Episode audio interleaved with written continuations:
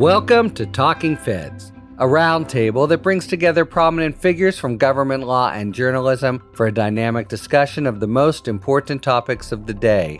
I'm Harry Litman. In the view of many, it's the most powerful institution in America, and more often than not, its judgment provides the definitive resolution of the most contested and important issues facing the country. The Supreme Court of the United States has come on hard times. Its traditionally high public regard has plummeted to the lowest rate polls ever have recorded in the wake of its decision overturning Roe v. Wade. And a series of ethics scandals have aggravated its standing and led to a chorus of calls for reform. The court feels out of step, not only with the public, but with the broad view of legal professionals and scholars who disagree with its recent decisions and methodologies across many areas of law far beyond abortion. Yet, in stark contrast to previous crises in its history, today's court also feels isolated, insular, and unresponsive to the widespread criticism. A lockstep conservative majority of five to six justices appears unabashed about working its will on area after area of our social, political, and legal lives. Some commentators pin the blame on essentially a run of bad luck under former President Trump. Others argue that the political branches have ceded more and more power to the High Court. And, of course, there are many on the right who see the criticisms themselves as politically driven and insensitive to the essential qualities of the court's work.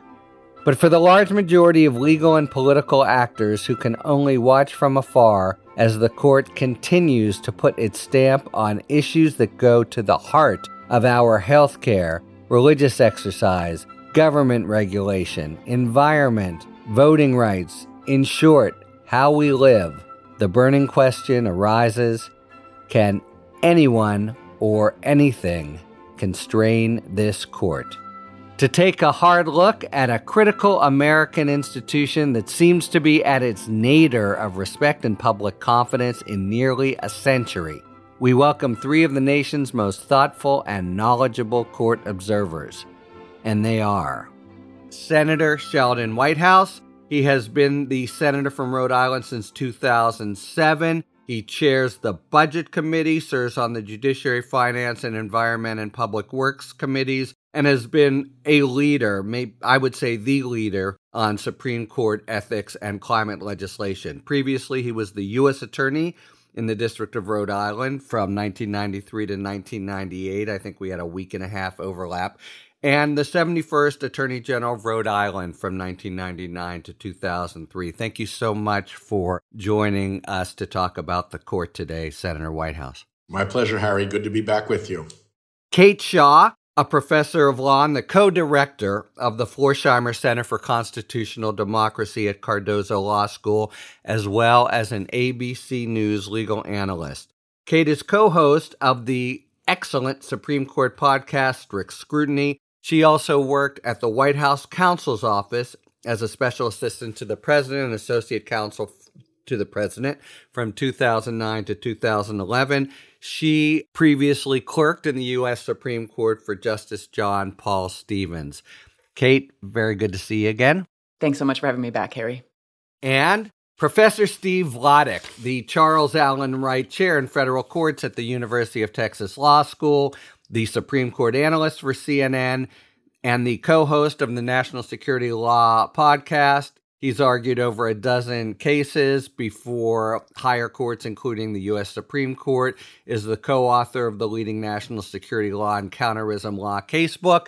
But those all pale, at least in this season, uh, next to his new book, newly listed on the New York Times bestseller list, The Shadow Docket how the Supreme Court uses stealth rulings to amass power and undermine the Republic. Congratulations, Steve. Would you have thought a book on the shadow docket would be perched uh, near the top of the New York Times bestseller list?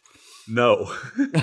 In a word. Um, but as, as, as Ian Millhiser put it, it says probably more about where we are with the court than anything that I've done that this is what people are interested in reading right now. Yeah, for reasons I, I think we'll be exploring soon. I just want to ask you quickly this phrase and concept has achieved currency, although in, in large part thanks to you, though you always credit Professor Baude for the christening, as it were. But in brief, how much more is the court using the shadow docket, including in controversial cases, than, say, eight years ago? It's always been within its power. How much has it proliferated? It's proliferated a lot and it's proliferated away from what used to be the typical emergency application. I mean, when Kate clerked, you know, anyone who clerked in the 80s, the 90s, the 2000s, most of the emergency applications anyone paid attention to, was aware of, were in death penalty cases. And now it seems like every major divisive, you know, state or federal policy is reaching the court quickly on, you know, the shadow docket through these emergency applications. I actually think we're seeing a bit of a softening of the court's aggressiveness, certainly of the aggressiveness of maybe Justice Barrett and Justice Kavanaugh in the last 12 to 18 months. But it's still the case that all of these disputes are getting there. And I think the court has yet to fully grapple with what that means for its docket, for its role, and for its decision making processes. Yeah, and as your book lays out at length, there's some real shortcomings to making important law through that um, vehicle. So, Amazon, New York Times bestseller, or wherever best books are sold, check out Steve's book. Okay, look, we're going to spend a lot of time, all of us, in the next five weeks dissecting individual decisions, including potential blockbusters about voting rights, redistricting, same sex marriage, of course, affirmative action. I'd like to focus today more on the court as an institution in American life, where it stands, what ails it, what, if anything, can be done. So let's start with just its public standing, which is abysmal.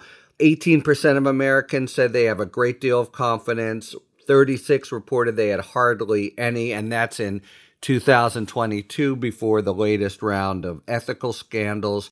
Where is the court in public standing relative to other crises points in history? How bad is this juncture?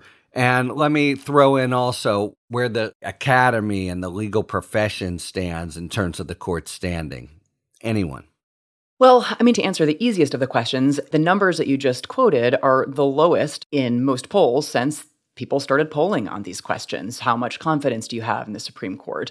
I think the court is a hard institution to formulate the right kind of polling questions around. And so I'm never sure exactly what people are answering when they talk about how much trust or confidence or support they have for the Supreme Court. But whatever one thinks of the way the questions are formulated, the numbers today are historically low. Although, interestingly, post Dobbs and in the first six months post Dobbs, they really continued to crater. There was a little bit of a kind of restoration and some polling a few months ago, but regardless, we're still at historically low levels in terms of sort of polling. And you know, in terms of academia, I teach constitutional law. Steve, I think, sometimes teaches constitutional law. I think for those of us who do, I think it becomes increasingly difficult to deny just how central politics is in judicial decision making today. And, and, maybe I'll just take a beat to sort of say a little bit what I mean by that. I mean, I think that sometimes I think we are disserved by the many ways in which we can deploy the term political or politics and the many nuances. I mean, in some ways, the court has always been political, and there's this mythology of the court as standing outside of politics. But you think about the Supreme Court in earlier eras, the court during the FDR period, right? He puts most of the justices on the Supreme Court. Most of them come from a life of politics. They're senators, they're attorneys general, they're SEC commissioners. Many of them are actively involved with, in ways that would seem very dubious today, advising executive branch officials, including the president, on the lawfulness of potential government action. They are intimately connected to the world of politics in a way that, again, feels very unfamiliar today. And yet, none of them, when they take the bench, understand themselves to be, I don't think, in a kind of uniform or categorical way tasked with carrying out an agenda that aligns with that of a political party. Some of them were beholden to presidents, in particular to FDR. So it's not to say that that never occurred, but I do think that a couple of things really distinguish the kind of political that the court is today from the kind of political it's been in other eras. One, there just is this perfect alignment of the political platforms of the appointing presidents and the votes in high salience cases of all of the justices on this Supreme Court. And that was not the case as recently as, you know, five years ago when Justice Anthony Kennedy was still on the court. I think that's sort of one difference.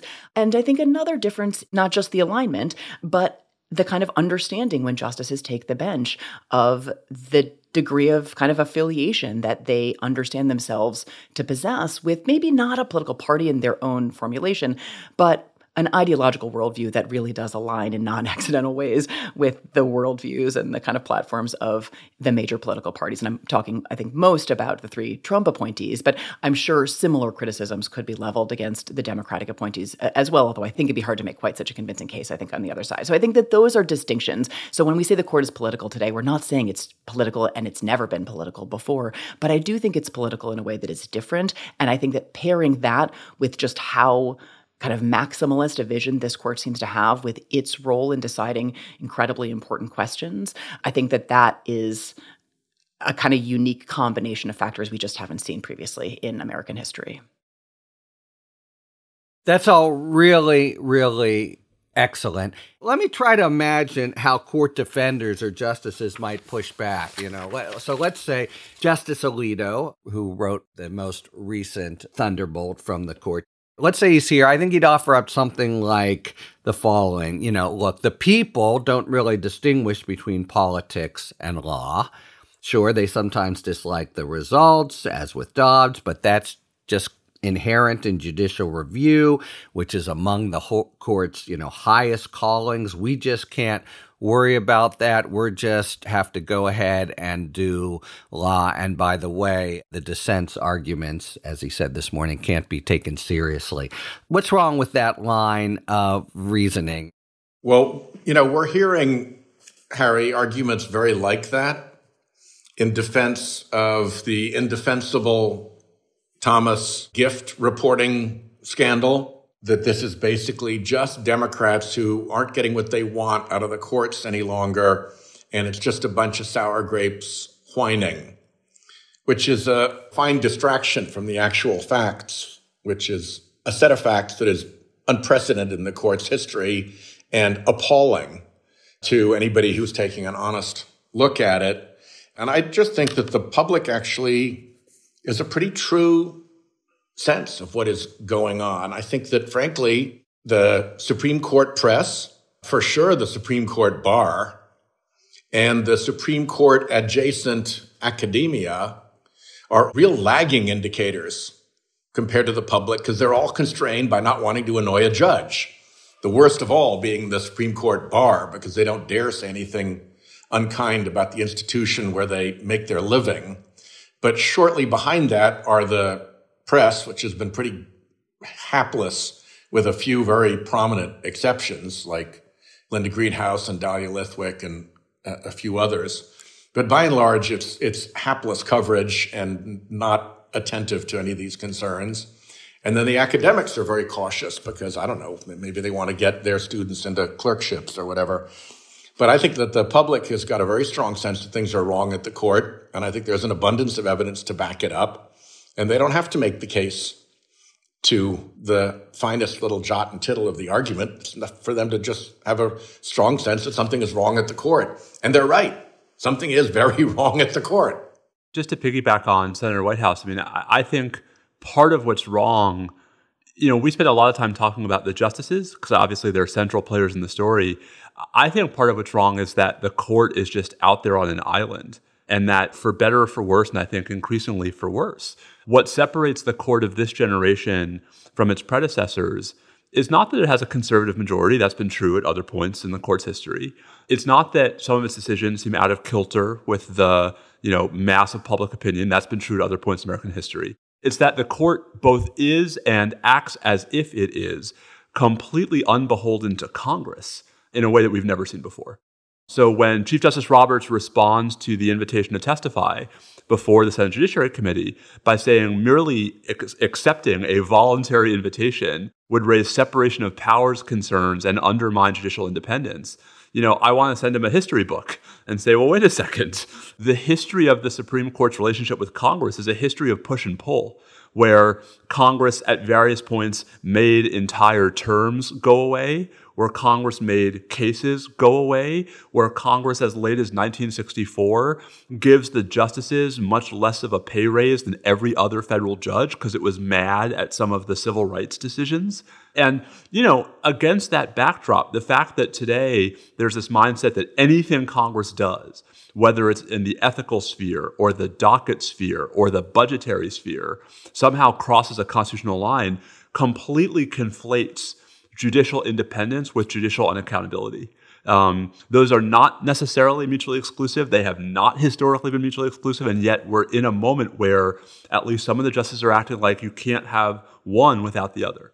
Let me put what Steve said to a finer point, which is that the questions that we were asking Chief Justice Roberts to respond to were questions about the implementation of a law passed by Congress by an agency established by Congress. So the Judicial Conference was established by Congress. The Ethics in Government Law was crafted by Congress. And how the Judicial Conference was enforcing the Ethics in Government Law was the question. You tell me how an honest Supreme Court Chief Justice comes up with a separation of powers defense to talking about that. And can I just jump in? It's not just that response, but Roberts earlier this week, right, gave some remarks at the American Law Institute.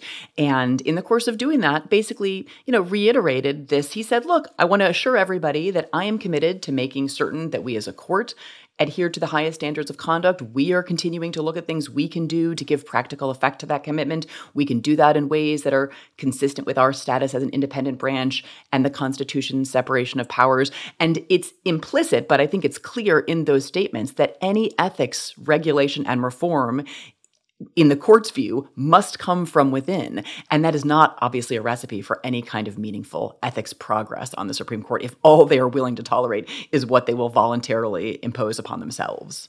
Although, let me read a few different tea leaves into that, if I may.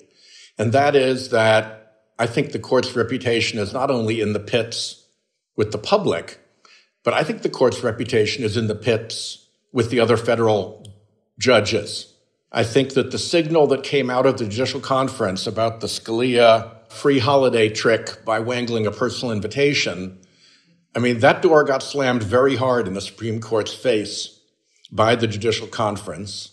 They now have Thomas back for a second round of review after they papered over the first round. I don't think they find that very amusing. And frankly, they all know perfectly well that the Supreme Court saying, nothing to see here, folks all of our behavior is fine is flagrantly false. They know they could never get away with that on their courts. And when the court pretends that it's okay, that it's sort of standard judicial practice, it casts a shadow on all of them that they might be indulging in similar kinds of behavior. And I think there's a lot of resentment about that brewing because they know damned well they don't do that. They couldn't do that. They'd get caught if they tried. And the Supreme Court pretending that none of this is real is uh, intensely irritating to them, as Judge Wolf said, deeply disturbing, I think were his words to the other judges. And I think that's where the comment from the Roberts might be coming from. He might be hearing from the judicial conference judges, hey, pal, you've had your fun, knock it off. You're making us all look bad.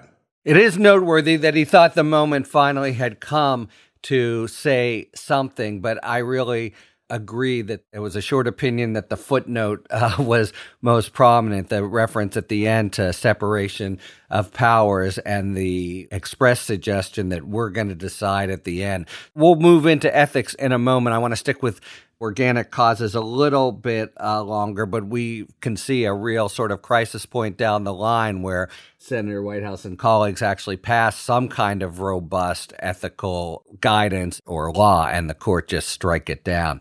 I also think it's worth stressing Chief Justice Roberts has perhaps less power to act unilaterally in this space than I think a lot of folks assume.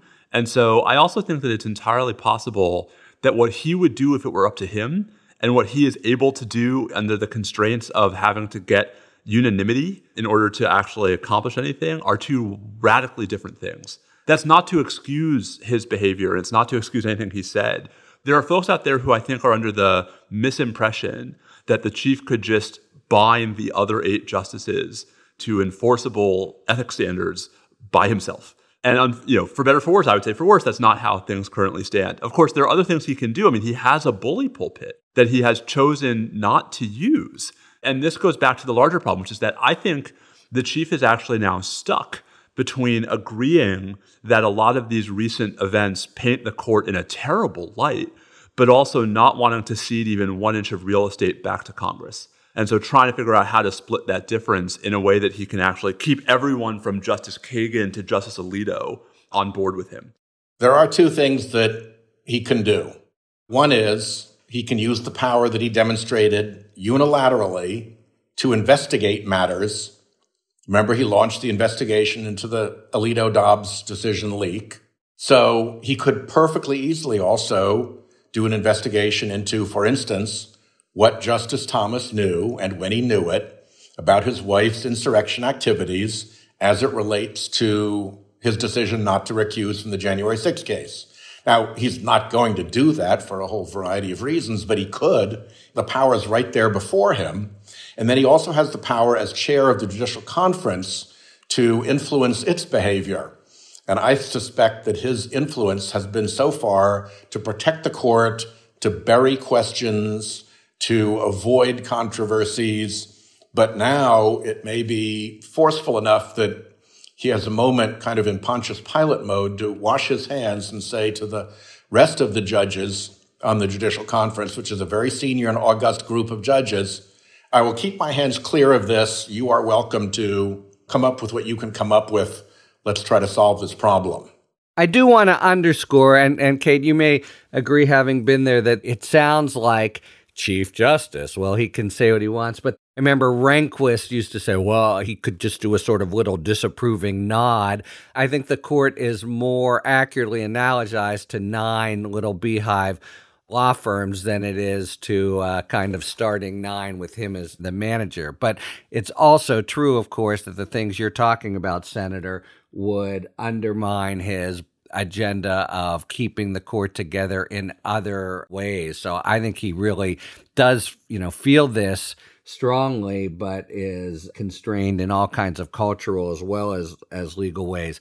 I wanted to maybe put you on on the spot a little, Kate, because I perceived a slight difference of nuance between the senator and Steve's points, and, and they dovetail with similar nuances in the overall commentary these days. So Steve, I think, kind of points the finger at Congress for giving the court all this power, but no longer exercising any modicum of control. I think the senator and others, there was a, we know Kim well, and the Atlantic just said the modern Supreme Court has made itself the most powerful branch of government, superior to Congress, yes, but also the president, the states, precedent, procedure, and norms, in effect, superior to the people. So, to the extent they are, it occurred to me this morning could I call them possibly the most self aggrandizing court in history? In any event, they're up there. Does the fault lie in the political branches for not stepping up or the Supreme Court itself for you know, flexing its own muscles and cowing the other branches. Yeah, and maybe not surprisingly, I do think it's a combination. I would say primary responsibility yeah. does lie with the court and its mm-hmm. assertion of this completely unbridled authority. And I think secondarily, a lot of responsibility does lie with the other branches, with I think Congress for not asserting its power to control the Supreme Court in the ways that Steve alluded to a few minutes ago. And also, I mean, Steve mentioned the Chief Justice and the bully pulpit. A point that I've returned to again and again is that the president, I think, has been pretty derelict in using his bully pulpit to focus the public's attention on the Supreme Court in a way that I think would be quite effective and powerful. Would both, I think, maybe embolden Congress to actually take some steps, would, I think, further galvanize public opinion. And I think we see in ways large and small that the court is paying attention and the court does care about public opinion. And so it seems to me that this is an enormous missed opportunity if Biden, as he's sort of hitting the reelection campaign trail, does not spend a lot of time talking about the Supreme Court, a topic on which he's been conspicuously silent. So, again, I think there is plenty of blame to go around. I think primarily it does lie in the first instance with the Supreme Court, but at this point it is pretty broadly shared.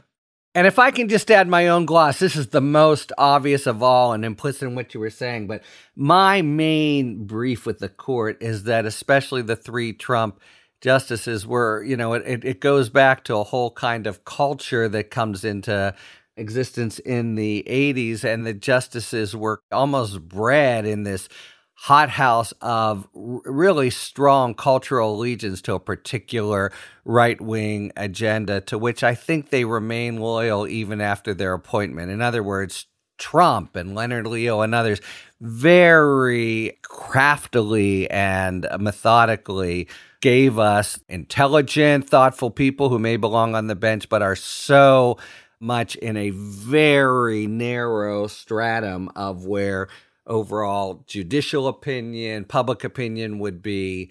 And you might call that bad luck. You might point to a broader sort of social history of it, but that's what really I think we've been kind of stuck with. Yeah, I think, Harry, you've hit the key point because this is not some abstract separation of powers balancing act between the legislative, executive, and judicial branches. This is a judicial branch, a Supreme Court that is aggrandizing power to itself with a purpose.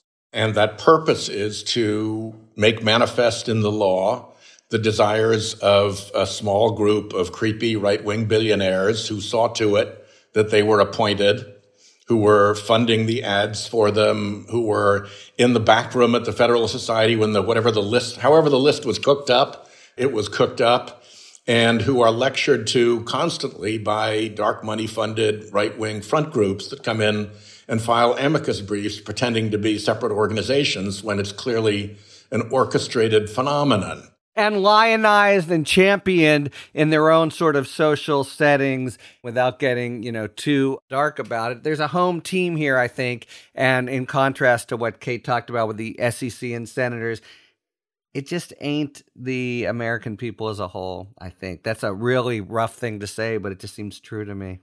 I want to follow up on one thing that the senator said about the press and Dahlia Lithwick. There's an interesting series running now about the potential failings of the press. I think Lithwick would say, look, we just had Sackett come out this morning, and Lithwick would say you need to have three paragraphs there, the same as we now have the two paragraphs that, oh, by the way, Donald Trump is always lying in these accounts of the broader social setting and the alignment with the policy platform. A, is that possible even? And B, do you agree that as long as we're parceling out blame, the Supreme Court press deserves some? So I would just say yes and yes, but also that if Dahlia were here, I think she would say part of the problem is also thinking that the way to cover the court is to cover the merits decisions. Right. The more we sort of frame, you know, the news of the court is the decision in Sackett, the more that we are accepting the notion that all the other institutional stuff is irrelevant. I just happen to have Dahlia Lithwick right here. no, no, I'm kidding. Go ahead. But Harry, I mean, this is what you know. This is one of the themes I try to hit in the book, which is you know when you look at the court holistically, you see a very different picture than when you look at the 55 carefully curated, hand selected merits decisions that the court hands down each term. And so, you know, I think it's not just that, yes, any conversation about Sackett should be about how, you know, once again, the putative textualists have a hard time being textualists. But I think also it should be about how this case has itself been a cause celeb in the conservative legal community for years on end now. The Waters of the US rule which this decision effectively neuters, has been a cause celeb for years on end now. And so, you know, it's not just here's one decision that had an interesting split with Justice Kavanaugh joining the Democratic appointees. It's here's the latest salvo, this one on the merits docket. But last term, the second most important environmental law case that the court heard after West Virginia versus EPA was on the shadow docket, right? Was the uh, emergency application that they granted in Louisiana versus American Rivers. So I think the court's press corps is already changing a bit, but Dahlia is right, Jay Willis is right, that whole sort of cohort is right that the Supreme Court's press corps is conditioned to think about covering the court as the sum total of its merits decisions. And that just ignores all the ethical stuff that we've been talking about. It ignores the court's own role and responsibility in generating that docket. And it ignores a whole bunch of other stuff that we ought to really be Uh, educating folks about. And, and I think once we educate them, sort of building consensus about why these are unhealthy practices going forward.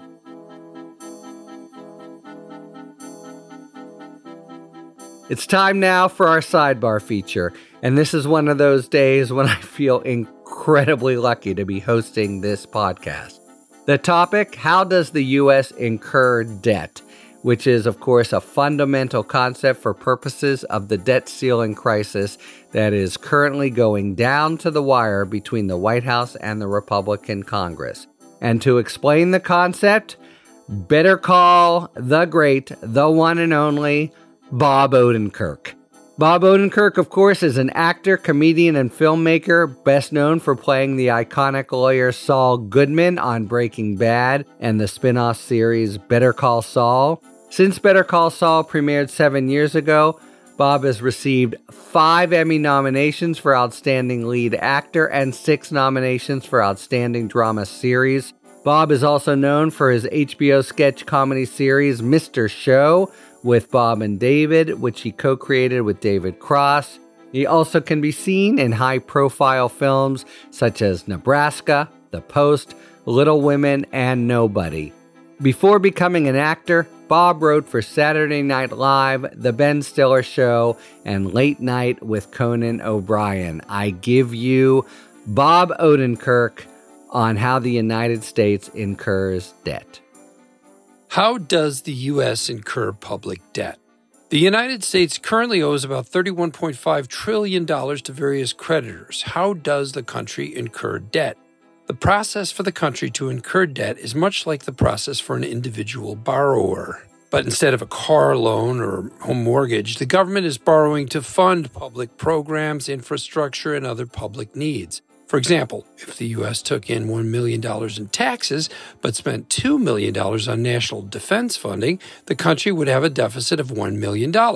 In order to cover that gap, the government borrows money in the form of either treasury notes or bonds or inflation protected securities known as TIPS TIPS. Once incurred, the debt can be either held by the government or by the public. Debt held by the government, or intragovernmental debt, is debt that the government owes itself. Basically, it's when the Treasury loans money to government agencies. The Social Security Fund and Medicare are familiar examples. Public debt, on the other hand, is exactly as the name implies debt owed by the public.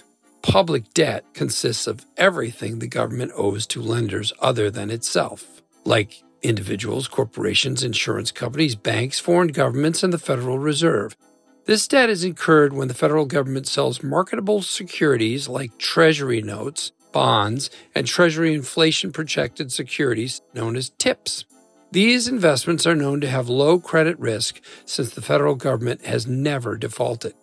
Currently, the U.S. owes about $6.9 trillion in intragovernmental debt and $24.6 trillion in public debt. Analysts expect the public debt to grow and intergovernment debt to shrink in the coming years. Public debt often increases in times of crisis. So, for example, COVID required the U.S. to incur a lot of emergency expenses.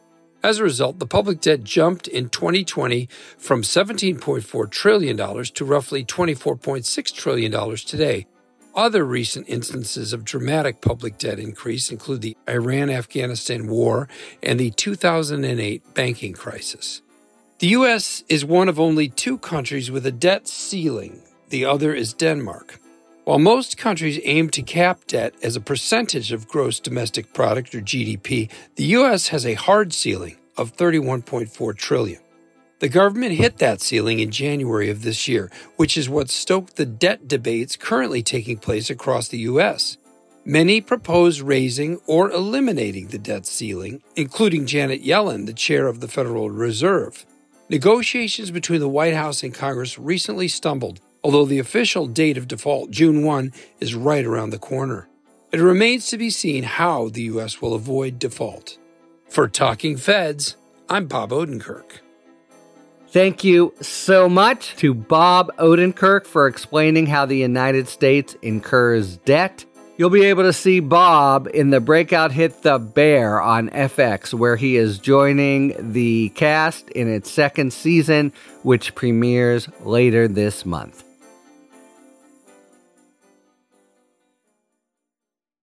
And now, a word from our sponsor, the American Civil Liberties Union. My name is Malita Picasso, and I'm a staff attorney at the ACLU's LGBTQ and HIV project, where we work to defend trans people's safety, dignity, and healthcare across the country. This includes litigation to protect trans youth in Arkansas, Texas, and other states trying to ban their access to life-saving healthcare. The onslaught of anti-trans bills pushed through state legislatures throughout the nation is truly unprecedented and directly harms a community that already experiences high rates of violence, harassment, and discrimination. As we track and fight these bills, we need your support. Help us build communities where trans youth feel loved and supported. Visit aclu.org slash LGBTQ to learn more and get involved.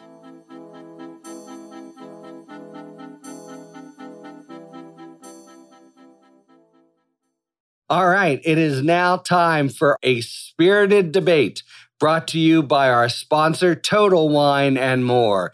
Each episode, you'll be hearing an expert talk about the pros and cons of a particular issue in the world of wine, spirit, and beverages.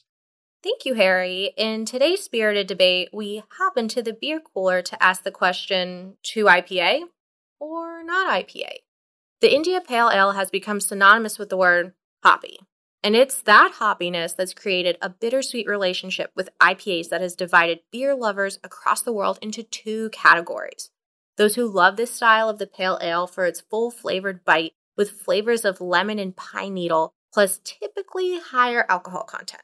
And then those who prefer a little less sharpness with each sip.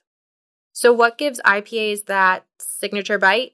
Well, there's another abbreviation you should know IBU which stands for International Bitterness Units. The higher the IBU, the more bitter the beer. Luckily, at Total Wine and More, we carry an array of IPAs that offer up a huge range of happiness. We've all been bitten by a hoppy IPA in our past. Swing by your local Total Wine and More and let our guides find you an IPA that's more YOU. So find what you love and love what you find. Only at Total Wine and More. Cheers! Thanks to our friends at Total Wine and More for today's A Spirited Debate. So let's move to the ethical stuff. Maybe start here. Simple question. How bad is it? You know, you hear compared to Abe Fortas, who had to leave the court, which actually, as I think Steve pointed out in a very sobering tweet, uh, began the whole cascade of Republican appointees. Clarence Thomas, Abe Fortas, discuss? I'll just say it seems to me that we probably still don't know the full story, um, but based just on the ProPublica reporting to date, I think that the kind of improper transactional relationship that we have seen depicted in this reporting, in which Crow has been lavishing Clarence and Ginny Thomas with luxury vacations and subsidizing various aspects of their lifestyles, their families' lives for years, but importantly, years beginning after Justice Thomas took his seat on the Supreme Court because he and Crow did not meet until Thomas was already a sitting justice, I think far exceeds the financial misdeeds that led to Abe Fortas's ultimate resignation from the court. So I think that this is really, really serious. And again, I don't at all get the sense that we have learned everything there is to know. And I think one reason that I think that partly because my sense and the ProPublica reporters have said this publicly, they're continuing to run down investigative leads. They keep looking at this story and, and, kind of pulling various threads. But we also had, to come back to the Judiciary Committee, a letter from one of Crow's lawyers resisting efforts yeah. to get information from Crowe about all the gifts he's given to Supreme Court justices. And the letter was a pretty shocking document to my mind. I'd be really curious to get the senator weigh in, so I'll stop talking in a minute. But the letter seemed to suggest that it was a separation of powers problem of the most grave sort to ask a private individual, Harlan Crow, to disclose information to the Judiciary Committee about his transaction. So this is not a letter on behalf of Justice Thomas, although you wouldn't necessarily know it if you read the letter quickly because it sort of reads like it is. The letter is shockingly weak in substance, right? It cites lots of cases that are about the president and not about the Supreme Court in referencing the separation of powers, but also seems to suggest that the client of this private law firm is not Harlan Crow, but in fact Justice Thomas in a way that is incredibly concerning. But also the degree of kind of defensiveness in the letter suggests to me that there probably is a much that we do not yet know. But Senator, I'm dying to hear what you think of all of this. Yeah, I completely agree. It was six pages of legal verbiage that managed to miss the two salient points. One was we're examining a statute passed by Congress requiring ethics reporting and how it's being enforced. And we're examining how it's being enforced by an agency constructed by Congress, the Judicial Conference. Neither of those facts is mentioned in six pages. Instead, they compare it to, you know, Trump versus Mazars all you need to know about the difference there is the point that you just made, Kate. Trump. Look at the caption. The president of the United States, sitting president, was in that case and could assert separation of powers. Harlan Crow is not a power. He is not a separated power. He may be a billionaire, but he simply does not get to make that assertion. And to the point, I don't want to belabor all the mischief that was done in the Clarence Thomas disclosure scandal. But it is important to understand that the two things are not separate. The Harlan Crow, Clarence Thomas ethics disclosure scandal is actually the Harlan Crow, Clarence Thomas ethics disclosure scandal leg of this larger beast that requires you to look at, like the Sackett decision. Once again, predictably, the polluters win. Once again, predictably, the dark money amici presaged the decision. Once again, predictably, you can look to right wing doctrine factories for the background analysis. Once again, you get to this question of who appointed these justices? Where did that come from? Who was in that back room at the Federalist Society? What deals were struck? What is happening here? None of that should be secret. And it all is of a piece, in my view. And I think that makes the ethics problem, the narrow ethics disclosure problem, much, much worse. That's actually the point I wanted to move to. And I just wonder I mean, this is a very, very dark view, obviously. And I think everything we've said before we got to ethics, we would stand behind. And the question is whether the ethics issue are almost a sideshow or a part and parcel of the general problem. So, as you tweeted, Senator, the this is the Clarence Thomas ethics scandal appendage of the ongoing scheme to capture the Supreme Court for creepy billionaire. So I hate to put people on the spot as against a sitting senator of the United States, but is that fair? Is this sort of all? Well, is the appendage image of the senator, do you concur with it that this is all sort of of a piece or is it a freestanding separate problem? While they're thinking, let me suggest that the picture of Leonard Leo in the painting tends to prove the connection between the leg and the body. Yeah. But go ahead, have at it. and by the way, amazing this was hidden in plain sight all these years, but that's another point. So I'm sorry. I think you two people were put on the spot, and Steve is stepping up. I will occupy the spot. Um, so I guess I am, as I think this conversation has already revealed, a little more sort of romantic about this and a little less cynical about it than I think the senator and Kate are. But I think the point on which there's absolutely no room for disagreement is where Kate started, which is one, we still don't know everything, right? And indeed, the senator may know a fair amount more than we do. But two, the real problem to me is that we are hashing this fight out in the court of public opinion when we would normally say we need some kind of independent, neutral arbiter, whether it's an inspector general type officer or some kind of other body that's in a position to say, yes, this behavior by this justice crossed the line, this behavior by this justice did not cross the line, but maybe the line is blurry and should be clarified.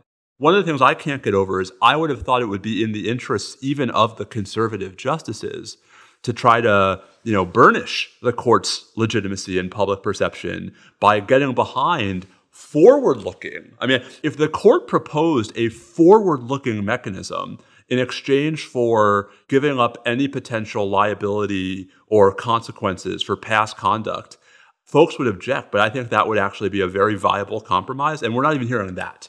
And so to me, it all sort of is circling around the same drain, which is that every time we get another one of these stories, folks like the four of us are going to react the way that we're reacting here. Folks like Mark Paoletta and you know Leonard Leo are going to react the way that they're reacting, and it's just a vicious feedback loop where there's no way out of it until we have some kind of mechanism, whether it's one adopted by the court voluntarily or imposed upon the court by Congress. That's trenchant to me. I, I want to say one quick point and turn it over to Kate, which is you know, it's interesting to contemplate what the other conservatives in particular think about Clarence Thomas now. But I think in the overall besieged feeling that at least Alito feels, their ability to put any distance between them and Thomas, I think, is much muted by their worries about the broader attack they feel the court under. So, in that sense, I think circling the same drain puts it very well. They want to give no quarter, not because they want to take yacht trips, but because they want to stick up for their own project with the court.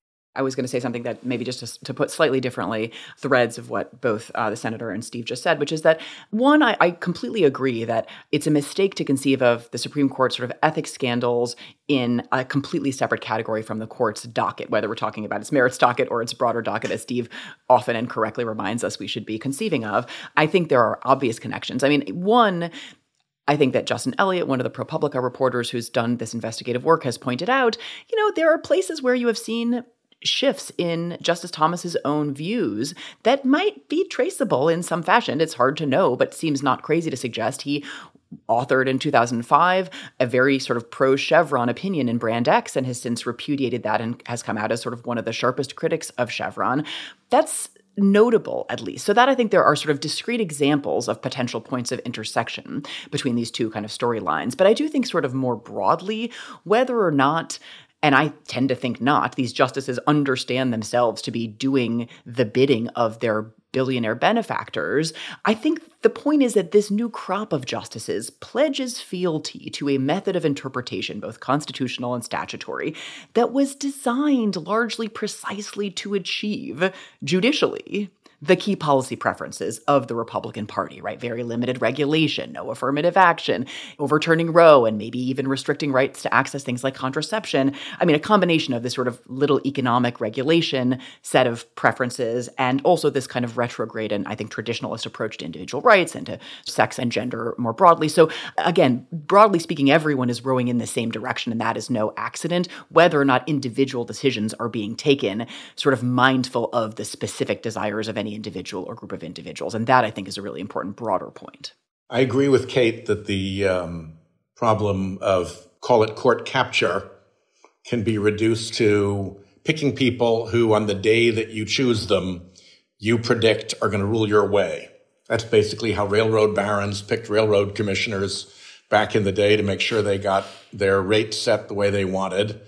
But there's more to it than that because there is this continuing process of refreshment and updating, whether it's through being given pep rallies at the Federalist Society annual dinner or whether it's through the appearance of flotillas of a dozen or more amici curiae who all come in and give the latest and greatest of what it is that the billionaire elite wants these judges to do. And when you look right down to it, there's Leonard Leo, who ran the ads for three of the justices now and bounced Harriet Miers so he could get Alito on behalf of the billionaires. So he's got basically four of them who he can show to his billionaires as the prizes.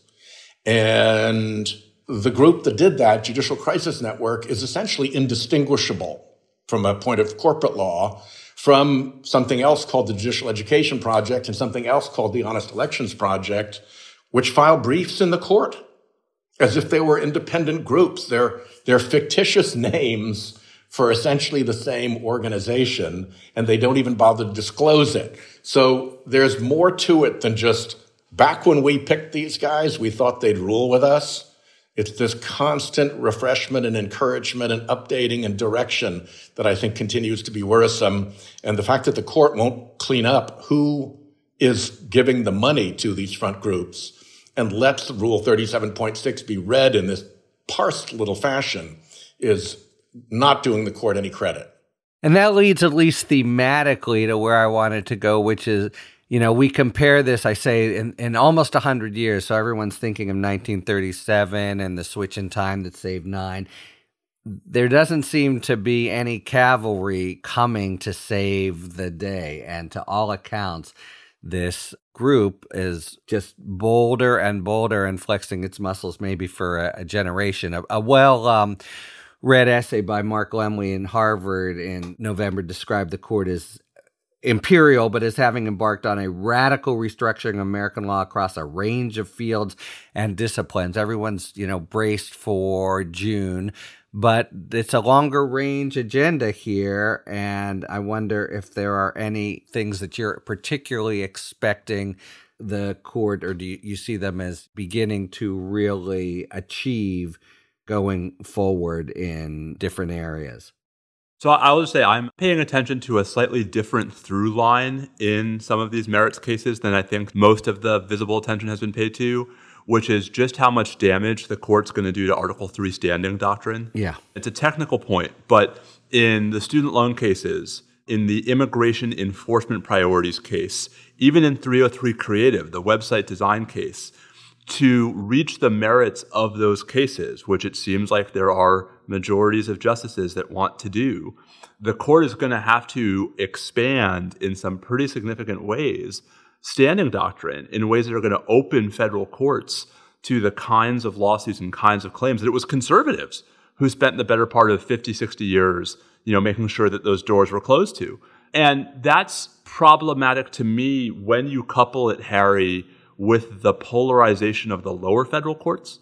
Because what that means is now, I mean, the, the mifepristone case is just sort of the most That's the visible best example, example, right? Yeah. Where plaintiffs who have no plausible claim to standing under long settled precedents find the friendliest district judge they can think of, file the case in a way where they're guaranteed to draw the friendliest district judge they can think of, get what is effectively, if not formally, a nationwide injunction against a 23 year old administrative decision. And then you have the Fifth Circuit not slapping down the district judge as in any other time in our history it would have, right? That lawsuit, like that setup, is going to keep repeating itself until the Supreme Court says that's enough, until the Supreme Court says stop.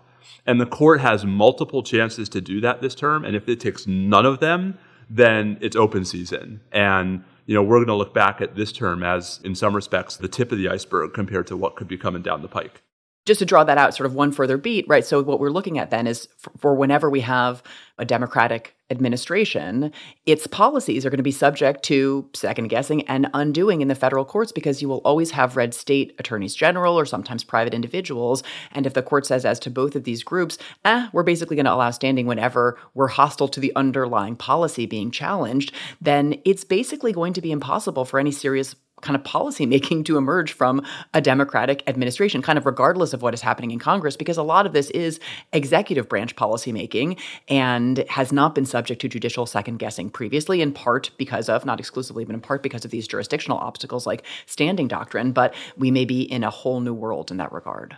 Yeah, and, and another part because of doctrines like Chevron, which stunningly to me, you know, it used to be a conservative hobby horse and now is on the chopping block. We're in a whole new episode and a whole new hour, which at least you three don't have. And I just want to reserve a few minutes to talk about what is to be done, if anything. Senator, you've been in the lead in trying to impose some controls through legislation what do you think is most in the realm of the achievable? I mean, part of the good work you do day in, day out is just sort of your own bully pulpit, but you've got concrete proposals up out there. What are you most hopeful about? In the realm of the achievable is continued good work out of the judicial conference. I think blowing up the Scalia personal invitation trick was a signal that they were ready to defend some pretty basic principles. That was a pretty easy line to defend, but still they, they defended it. They've got the dark money amicus group question before them right now. If they provide a good, honest answer there, I think that will be extremely helpful to the court. And then I think the determination about the Harlan Crow Clarence Thomas reporting stuff now that Judge Wolf has reported that the last time they asked the wrong question hmm. and found a process that provided zero public opportunity to figure out what happened, not even to the judicial conference itself. I don't think the judicial conference is going to go back and replicate those errors. I think they're going to try to get it right this time. And if I'm right, then we'll have three pretty significant shifts driven by the judicial conference, by the peers of the justices who can convincingly tell them, you are behaving out of line and we know it because we are your colleagues and your peers. All right. And what about more radical possibilities, Steve or Kate? I, you know, I think most people who care about the court tend to be very conservative about changing its structure. But, you know, maybe desperate times call for desperate measures. Does either of you either favor the uh, reform proposals that circulate periodically about ending life tenure or increasing the size of the court? And do you think any has a realistic chance of being enacted?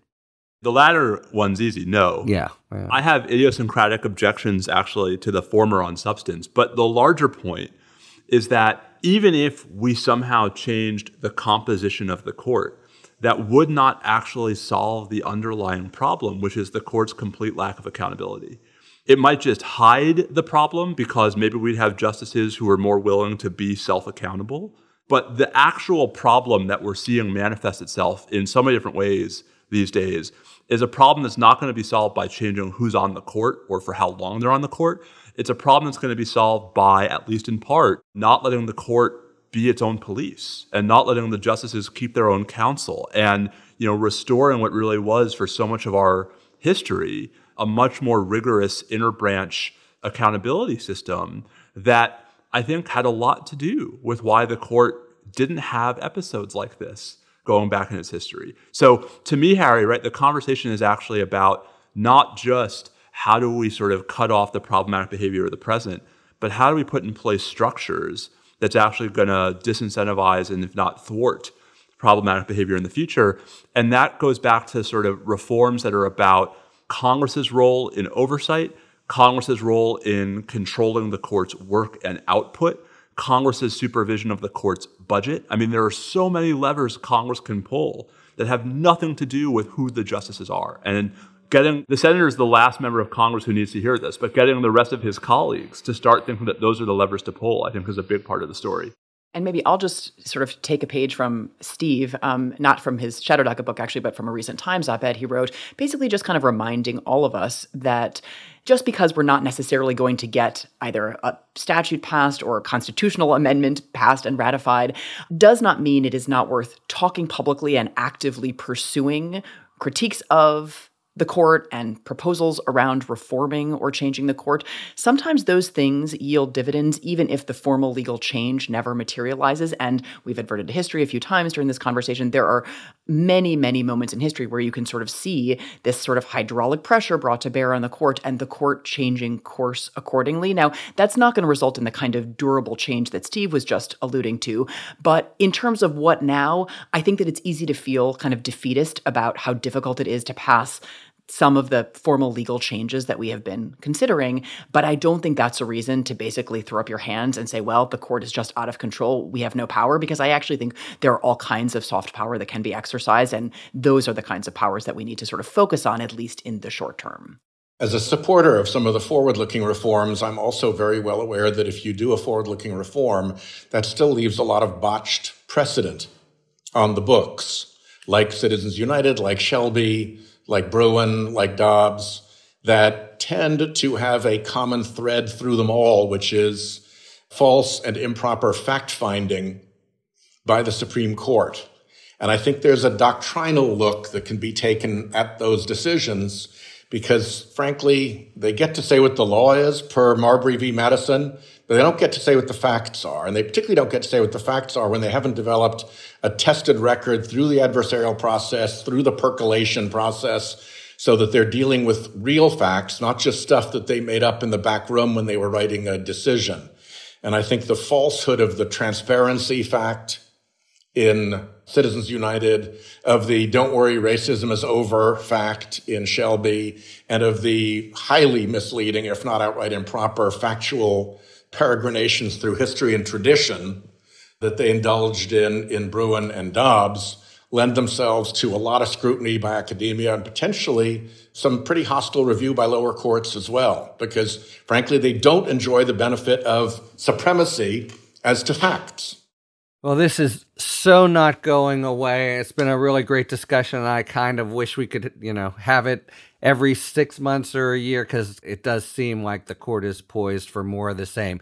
We are out of time for today. We just have one minute for our final feature of Talking Five, where we take a question from a listener. Each of us has to answer in five words or fewer. Today it is Where will Justice Thomas and Harlan Crow spend the summer? Not on a yacht. one word left over. Elon Musk's next spaceship. there you go. Wow, tough one.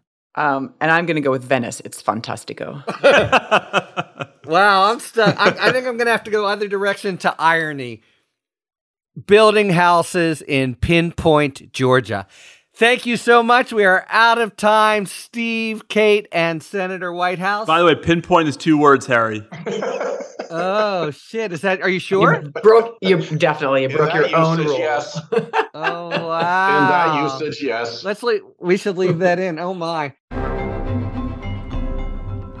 We are out of time. Thank you very much to Steve, Kate, and Senator Whitehouse. And thank you very much, listeners, for tuning in to Talking Feds. If you like what you've heard, please tell a friend to subscribe to us on Apple Podcasts or wherever they get their podcasts. And please take a moment to rate and review this podcast. You can also now subscribe to us on YouTube, where we post daily video content breaking down legal developments in the news. You can follow us on Twitter at Talking Feds Pod, and you can look to see our latest offerings on Patreon, where we post bonus discussions with national experts about special topics exclusively for supporters. This week, we posted a conversation with Adam Winkler about the flaws in the Supreme Court's so called history and tradition Second Amendment analysis. Talking Feds is a completely independent production with very few commercials relative to other leading law and politics podcasts. So, if you like the work we do and the spirit moves you to support the show, joining our Patreon is the best way to do it. Submit your questions to questions at talkingfeds.com. Whether it's for Talking 5 or general questions about the inner workings of the legal system, for our sidebar segments. Thanks for tuning in, and don't worry, as long as you need answers, the feds will keep talking. Talking Feds is produced by Olivia Henriksen, sound engineering by Matt McArdle. Rosie Don Griffin and David Lieberman are our contributing writers. Production assistance by Ria Cohen Gilbert, Emma Maynard, and Kalena Tano.